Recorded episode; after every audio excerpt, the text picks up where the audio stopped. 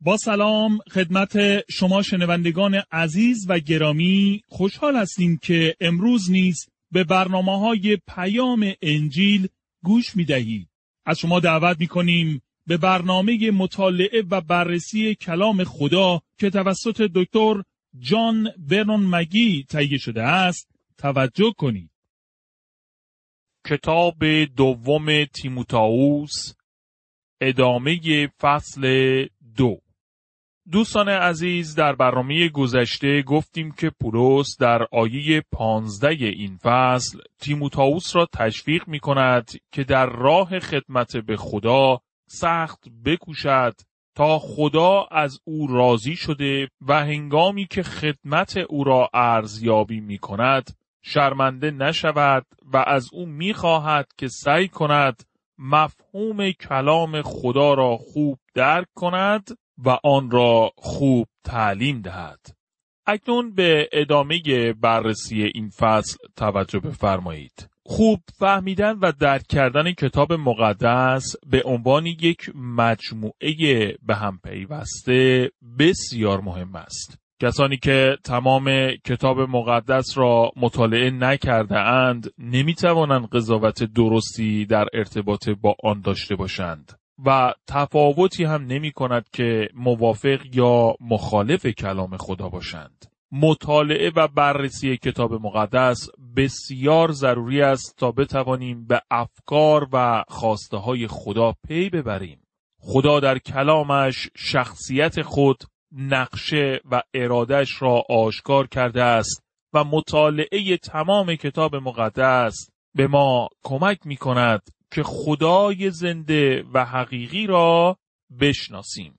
منظور از خوب فهمیدن و تعلیم دادن حقایق کلام خدا چیست؟ خب باید توجه داشت که در کلام خدا در ارتباط با دوره های مختلف و روش های متفاوت رفتار خدا با انسان در طول تاریخ صحبت شده است. پایه و اساس نجات بشر همیشه ثابت می باشد.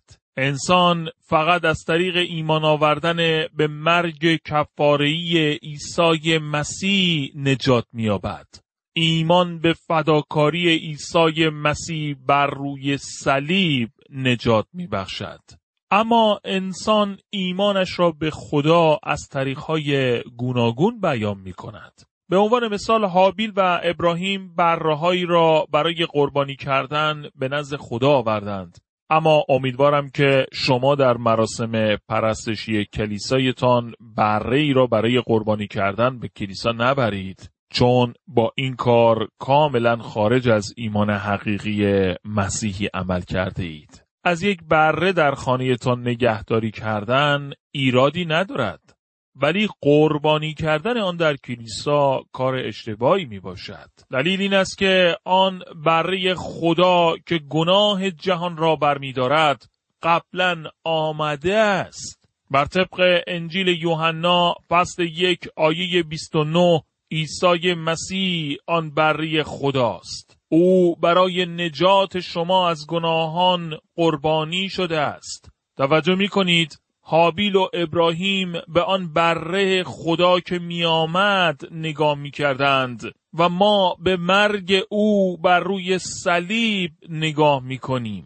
آنها به کار خدا در آینده می نگریستند و ما کار خدا را در گذشته مشاهده می کنیم چون در دوره های متفاوت تاریخی می باشیم. و این مثالی از به درستی مطالعه کردن و به خوبی فهمیدن حقیقت کلام خدا است. ای کاش افرادی که از روی جهالت و نادانی کتاب مقدس را مورد انتقاد قرار می دهند حداقل یک بار کلام خدا را بررسی و مطالعه می کردند. آنگاه ناآگاه و غیر منصفانه نسبت به کتاب مقدس قضاوت نکرده و آن را به عنوان کتاب تحریف شده رد نمی کردند. عامل بسیاری از مشکلات زندگی فردی و اجتماعی مردم در این دنیا بی احترامی، توهین و آگاهی درست نداشتن نسبت به کتاب مقدس به عنوان کلام نوشته شده خدا می باشد. قبل از اینکه شخصی اجازه و اختیار نظر دادن درباره موضوعی را داشته باشد، بایستی آن را به خوبی بشناسد. و اشخاصی که در مورد کتاب مقدس نظر داده و یا از آن انتقاد می کنند با جدیت پیشنهاد می کنم آن را بررسی و مطالعه کرده و سپس نظر بدهند یا کتابی درباره آن بنویسند. یک فرزند خدا و مسیحی بایستی کلام خدا را مطالعه و بررسی کند. در ابتدای تحصیلاتم برای خدمت به عنوان کشیش آگاهی ناچیزی در مورد کتاب مقدس داشتم و تحت تاثیر انتقادات افراد گوناگون قرار گرفته و نظرات آنها را درباره کتاب مقدس قبول می کردم. سپس یک ترجمه خوب کتاب مقدس که آییاب مفیدی را هم همراه داشت به دستم رسید و معلم متعهدی نیز داشتم که کشیش کلیسا نیز بود و او به من کمک کرد تا با نظرات و انتقادات استادان برجسته کتاب مقدس آشنا شوم. این افراد به من کمک کردند تا کتاب مقدس کتابی تازه برای من شود. اشتیاق مطالعه آن در من افزوده شد. برای من معنا و مفهومی جدید یافت چون به خوبی تعلیم داده شد و درک کردم که خدا در دوره های گوناگون تاریخی افکار و اراده های خود را مرحله به مرحله برای انسانها آشکار و مکاشفه کرده است. به عنوان مثال تشخیص تفاوت میان شریعت خدا و فیض خدا یک اصل مهم برای فهمیدن کتاب مقدس است. رایت احکام و قوانین خدا مهم است ولی انسان توسط فیض خدا در عیسی مسیح از گناهانش نجات پیدا می کند. در اینجا پولس به تیموتائوس می‌گوید که با دقت و به درستی کلام خدا را مورد بررسی قرار دهد تا اینکه بتواند به خوبی حقیقت کلام خدا را تعلیم دهد. در دوم تیموتائوس فصل دو آیه شانزده می‌خوانیم از بحث های باطل و ناپسند دوری کن زیرا انسان را از خدا دور می سازد. از بحث و گفتگوهای بیهوده و ناپسند خودداری کنید چون هیچ فایده ای ندارد. دوم تیموتائوس فصل دو آیه 17 می‌گوید در این بحث ها سخنانی رد و بدل می شود که مانند خوره به جان آدم می افتد. هیمیناوس و فیلیتوس از جمله کسانی هستند که مشتاق چنین بحث هایی می باشند. درباره این دو نفر اطلاعات زیادی در دسترس نیست ولی ظاهرا ایمانشان را از دست داده و مرتد شده بودند. در دوم تیموتائوس فصل دو آیه هجده می‌خوانیم این دو از راه راست منحرف شدند و تعلیم می‌دهند که روز قیامت فرا رسیده است و به این ترتیب ایمان عدهای را تضعیف کردند. در آن روزگار افرادی بودند که این تعلیم را می‌دادند که قیامت و رستاخیز مردگان فرا رسیده و کسانی که هنوز زندگی می کردند آن را از دست داده و قیام نخواهند کرد و به این ترتیب باعث یست و دلسردی ایمانداران می شدند. در دوم تیموتائوس فصل دو آیه 19 می‌گوید اما حقایق الهی پا بر جا میماند و هیچ چیز نمی‌تواند آن را تکان دهد. همچون سنگ زیر بنایی است که بر روی آن این دو جمله نوشته شده است. خداوند کسانی را که واقعا به او تعلق دارند می‌شناسد و آنانی که خود را از آن مسیح می‌دانند باید از اعمال نادرست کناره جویند. کلمه ای که در اینجا با سنگ زیربنا ترجمه شده با توجه به متن این آیه در زبان اصلی می تواند نوعی مهر سنگی باشد که نشان دهنده اختیار و مالکیت صاحب مهر است. خداوند کسانی را که واقعا به او تعلق دارند می شناسد. در کتاب تصنیه فصل 6 آیه 8 الی 9 خدا به قومش می‌گوید که فرامین او را رایت کنند. در این آیات چنین نوشته شده است. آنها را روی انگشت و پیشانی خود ببندید.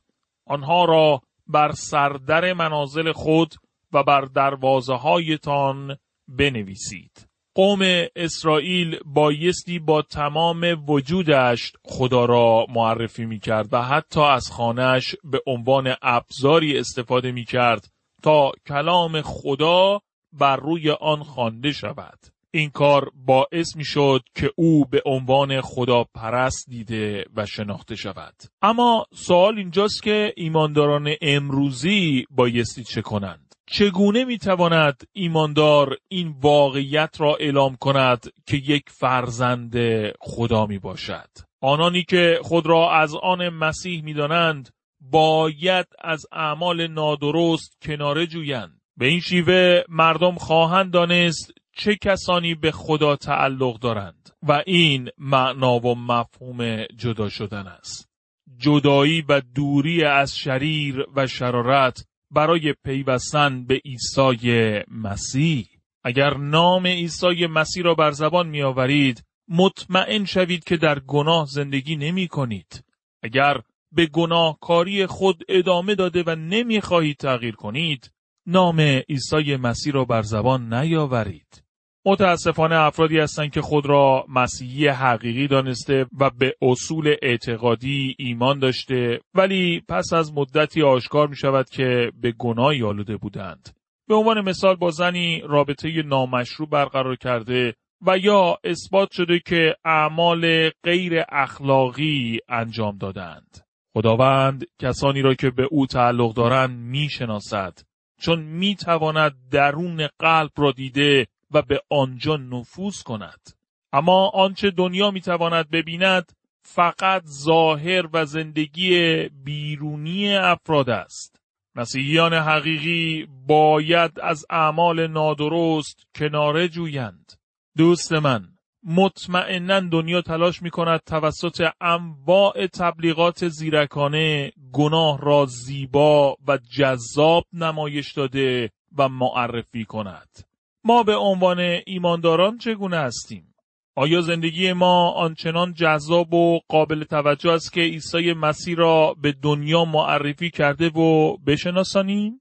ظرف در دوم تیموتائوس فصل دو آیه 20 الی 21 می‌خوانیم در خانه یک ثروتمند همه نوع ظروف وجود دارند از ظروف طلا و نقره گرفته تا ظروف چوبی و سفالین از ظروف های گرانبها برای پذیرایی از مهمان ها استفاده می کنند.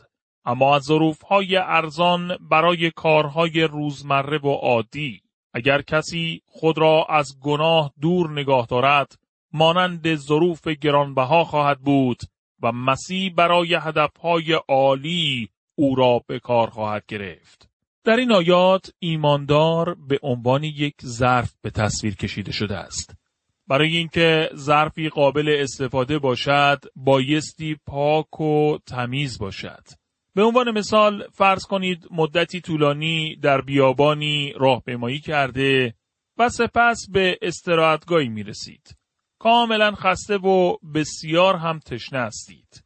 دو ظرف را در آنجا پیدا می کنید که بتوانید با استفاده از آنها آب بنوشید. یکی از طلا ساخته شده و زیباست ولی کثیف است. ظرف دیگر ظرفی معمولی و ارزش است ولی تمیز می باشد. از کدام یک برای نوشیدن آب استفاده خواهید کرد؟ خب باز است که ظرف پاکیزه را به کار می‌برید. در اینجا نیز خدا از مثالی کاملا ساده استفاده کرده تا هر فردی منظور او را بفهمد. خدا نیز ظرفهای پاک و تمیز را استفاده می کند و ظرفهای کثیف و آلوده را به کار نمی‌برد. به یاد دارید که در انجیل یوحنا فصل دوم خداوند عیسی مسیح در مراسم عروسی شراب فراهم کرد. او به خادمین گفت که از خمره استفاده کنند که یهودیان برای مراسم تهارت استفاده می و از آنها خواست که خمره را از آب پر کنند. او آن خمره های قدیمی و به نظر بی ارزش را برای نشان دادن جلال خود به کار برد. امروز نیز خدا در جستجوی ظرفهایی پاک است تا به کار برد و نه ظرفهایی که به ظاهر زیبا و جذاب به نظر می رسند ولی درونشان ناپاک و آلوده است. در دوم تیموتائوس فصل دو آیه 22 می‌خوانیم از افکار و امیال شهبت آلود که جوانان را اغلب اسیر می‌سازد بگریز و در پی اموری باش که تو را به کارهای خوب تشویق می کند. ایمان و محبت را دنبال نما و با کسانی که خدا را دوست دارند و قلبشان پاک است معاشرت کن. خداوند بارها ایمان و محبت و آرامش را در کنار یکدیگر به کار برده است و اینها زندگی مسیحی را خلاصه می کنند. این موضوعات نبایستی فقط بر زبان آورده شده و یا درباره آن موعظه شود بلکه باید در زندگی روزانه به کار برده و به آن عمل شود در دوم تیموتائوس فصل دو آیه 23 می‌خوانیم باز تکرار می‌کنم خود را در بحث های پوچ و بیمنی درگیر نکن چون این گونه مباحثات باعث خشم و نزا می گردد. پولس بر آنچه قبلا گفت تاکید می کند. بعضی افراد دائما می خواهند درباره موضوعات پوچ و بیهوده با من بحث و جدل کنند. برای این کار وقت ندارم. ما اکنون در دنیایی زندگی می کنیم که در شرایط بحرانی است. بایستی قبل از آنکه بسیار دیر شود کلام خدا را در دنیا اعلام کنیم. شناساندن عیسی مسیح به مردم ضروری ترین کار است. خدمتگزار در دوم تیموتائوس فصل دو آیه 24 الی 25 می‌خوانیم مرد خدا نباید اهل مجادله و نزا باشد بلکه باید با صبر و ملایمت کسانی را که در اشتباهند به راه راست هدایت کند و با مخالفین و گمراهان با فروتنی و ادب گفتگو نماید. شاید به این ترتیب به یاری خداوند آنها از عقاید نادرست خود بازگردند و به حقیقت ایمان آورند.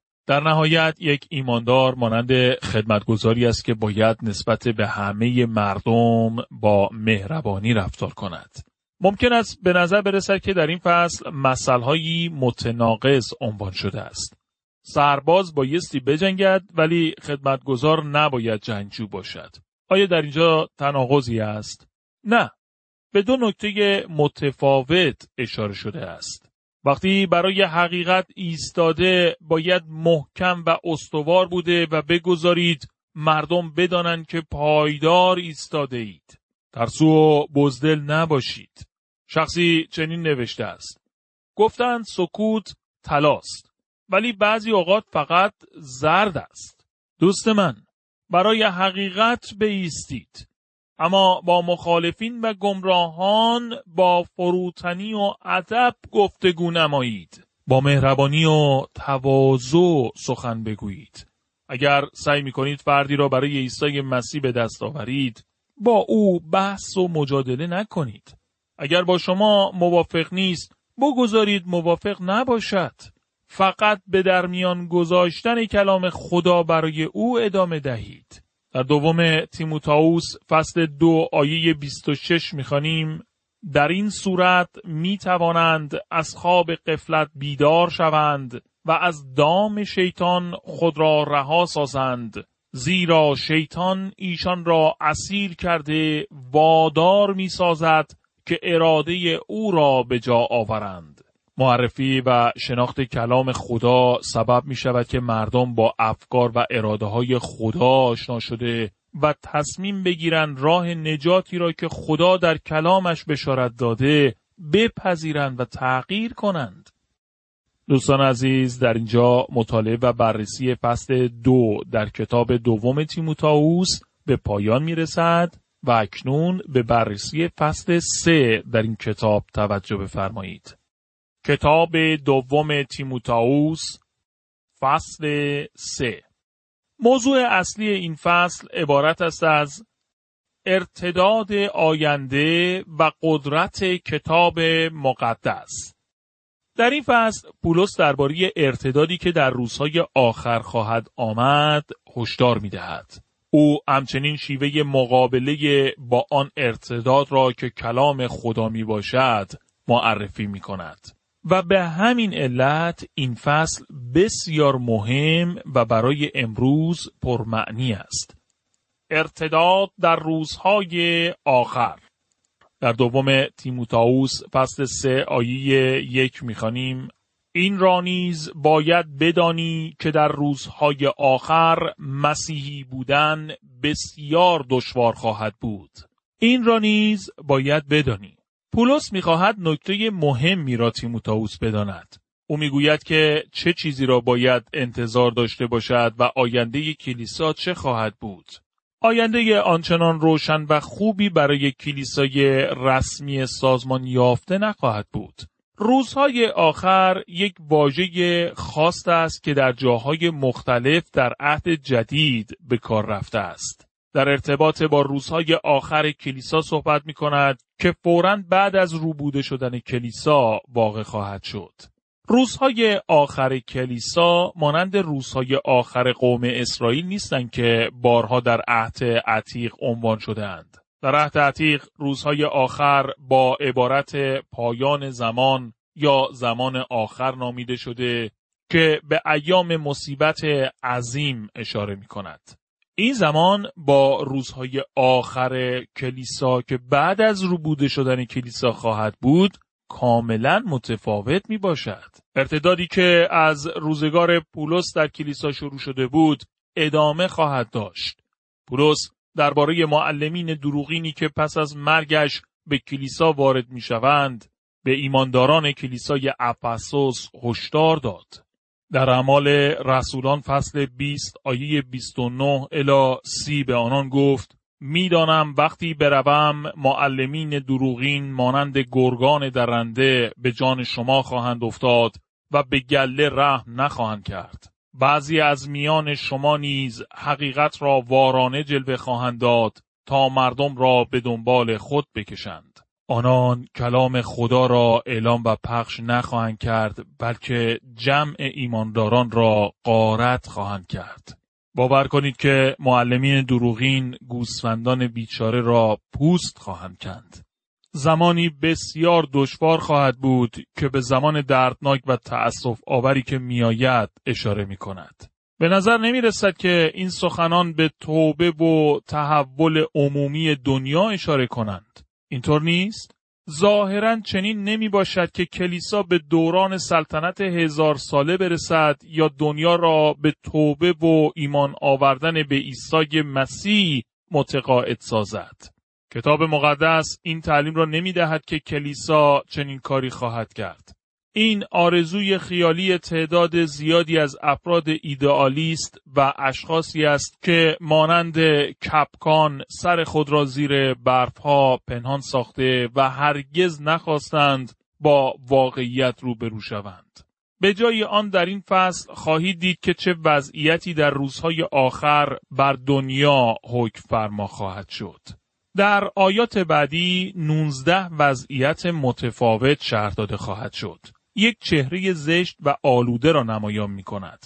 ولی آن را بررسی خواهیم کرد چون بهترین تصویر کتاب مقدسی درباره آنچه امروز در دنیا اتفاق میافتد را به ما نشان خواهد داد.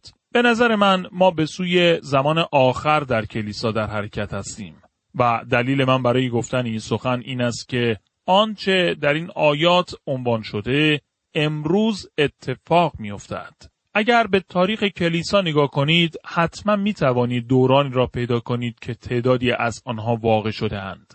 اما فکر نمی کنم هیچگاه دوره ای را بیابید که همه آنها با یکدیگر اتفاق افتاده باشند و به آن شدتی که امروز مشاهده می شوند. باور دارم که امروز در زمان و روزگار دشواری زندگی می کنیم و شرح آن را در این بخش خواهیم دید. نمی‌دانم که این زمان چقدر طول خواهد کشید. ولی یقین دارم که بهتر نشده بلکه بدتر نیز خواهد شد. دوستان عزیز در برنامه آینده به بررسی آیاتی خواهیم پرداخت که چهره واضحی از اوضاع تأسف آور زمان آخر را به ما نشان می‌دهند. این آیات کلام خدا هشداری برای هر ایماندار می باشند که در این زمان سخت ایمانش به عیسی مسیح را محکم نگاه داشته و از اعمال نادرست و گناه آلود این دنیای شریر دوری کند. شنوندگان عزیز در اینجا وقت برنامه امروز ما به پایان می رسد. از شما دعوت می کنیم در برنامه آینده نیز به مطالعه و بررسی کلام خدا توجه کنید.